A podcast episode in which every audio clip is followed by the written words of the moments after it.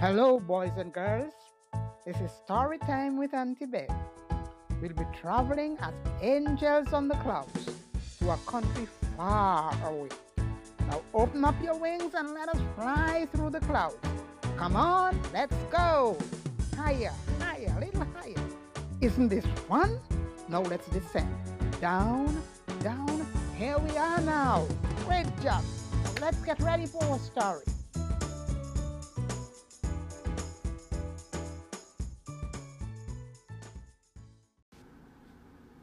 Boys and girls, our story today is entitled Marianna's Dilemma.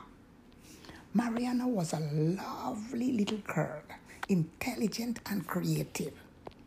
All her friends loved her, but they could not put up with her one unpleasant and annoying habit.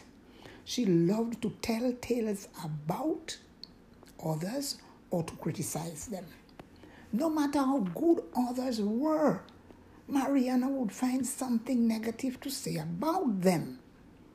Every day she came home from school, the little girl bombarded her mother with a host of tales about the other girls in the class or in the school.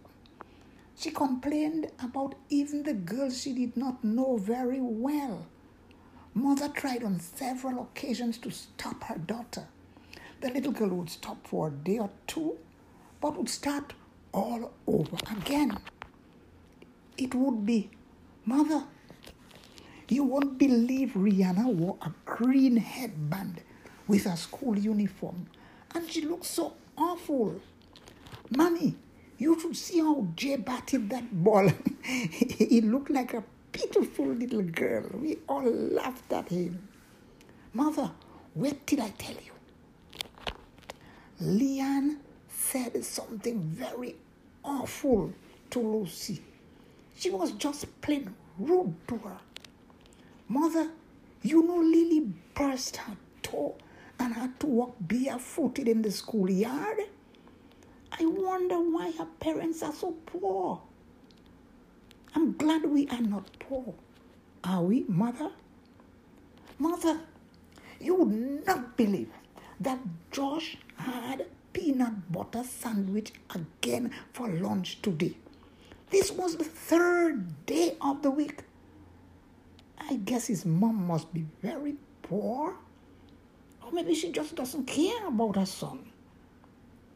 Marianna's mother was at her wits' end because she could not get her daughter to stop bashing other children. Maybe grandma or grandpa would help. So that Tuesday afternoon, after her daughter gave day's report about other children, mother announced that they would be going to grandma and grandpa for the weekend.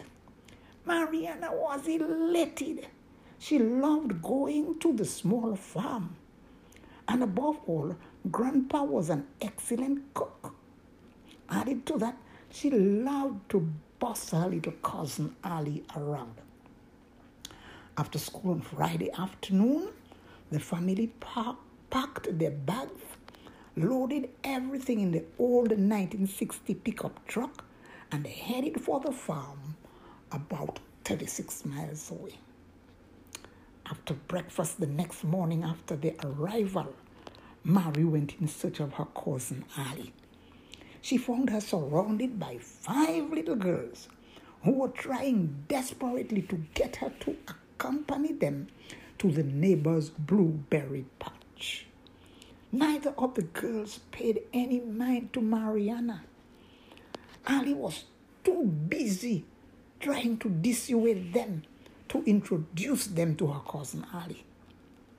Ali knew that Marianna was sizing up the girls to talk about them later, so she was not so eager to introduce her anyway. After much talking and coercion, Ali gave in and followed the girls, leaving Mar- Marianne alone on the side of the road. Oh my goodness, she wasn't happy at all. The distraught little girl rushed home shouting, Mama, Mother, Grandma, Grandpa, you will not imagine what Ali did. Before she could say another word, Grandpa brought it out. Stop, Marianna.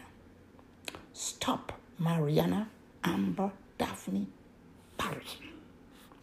Mary knew that when all her names were used, there was some reprimand to follow. I that grandpa went on. I don't believe that Ali should have left you behind. But I know she's fed up of you putting her and others down. She's fed up of your tattletales. Think about it. Marianna rushed to her room, fuming and fretting. But when she reflected, she saw where Grandpa was coming from and replayed her conversations since she arrived on the farm the afternoon before and some of her previous conversations, especially those with Mama after school. She did not like what she remembered. Yes, Marianna was not immediately transformed. But progressively, that is little by little, she began to look for the good in others. And as a result, she began to develop a positive and strong relationship with them. Boys and girls, we must always look for the good in others. We should always treat others the same way we want them to treat us. And this is in the Bible. Matthew chapter 6 and verse 12. You go and read it for yourself. And when you find flaws or negative traits in others, talk to someone who can help them. And above all, pray for them. Dear Lord, I place your boys and girls in your hands. Help them to love others and find the good in others and to treat others as they would like to be treated. Amen.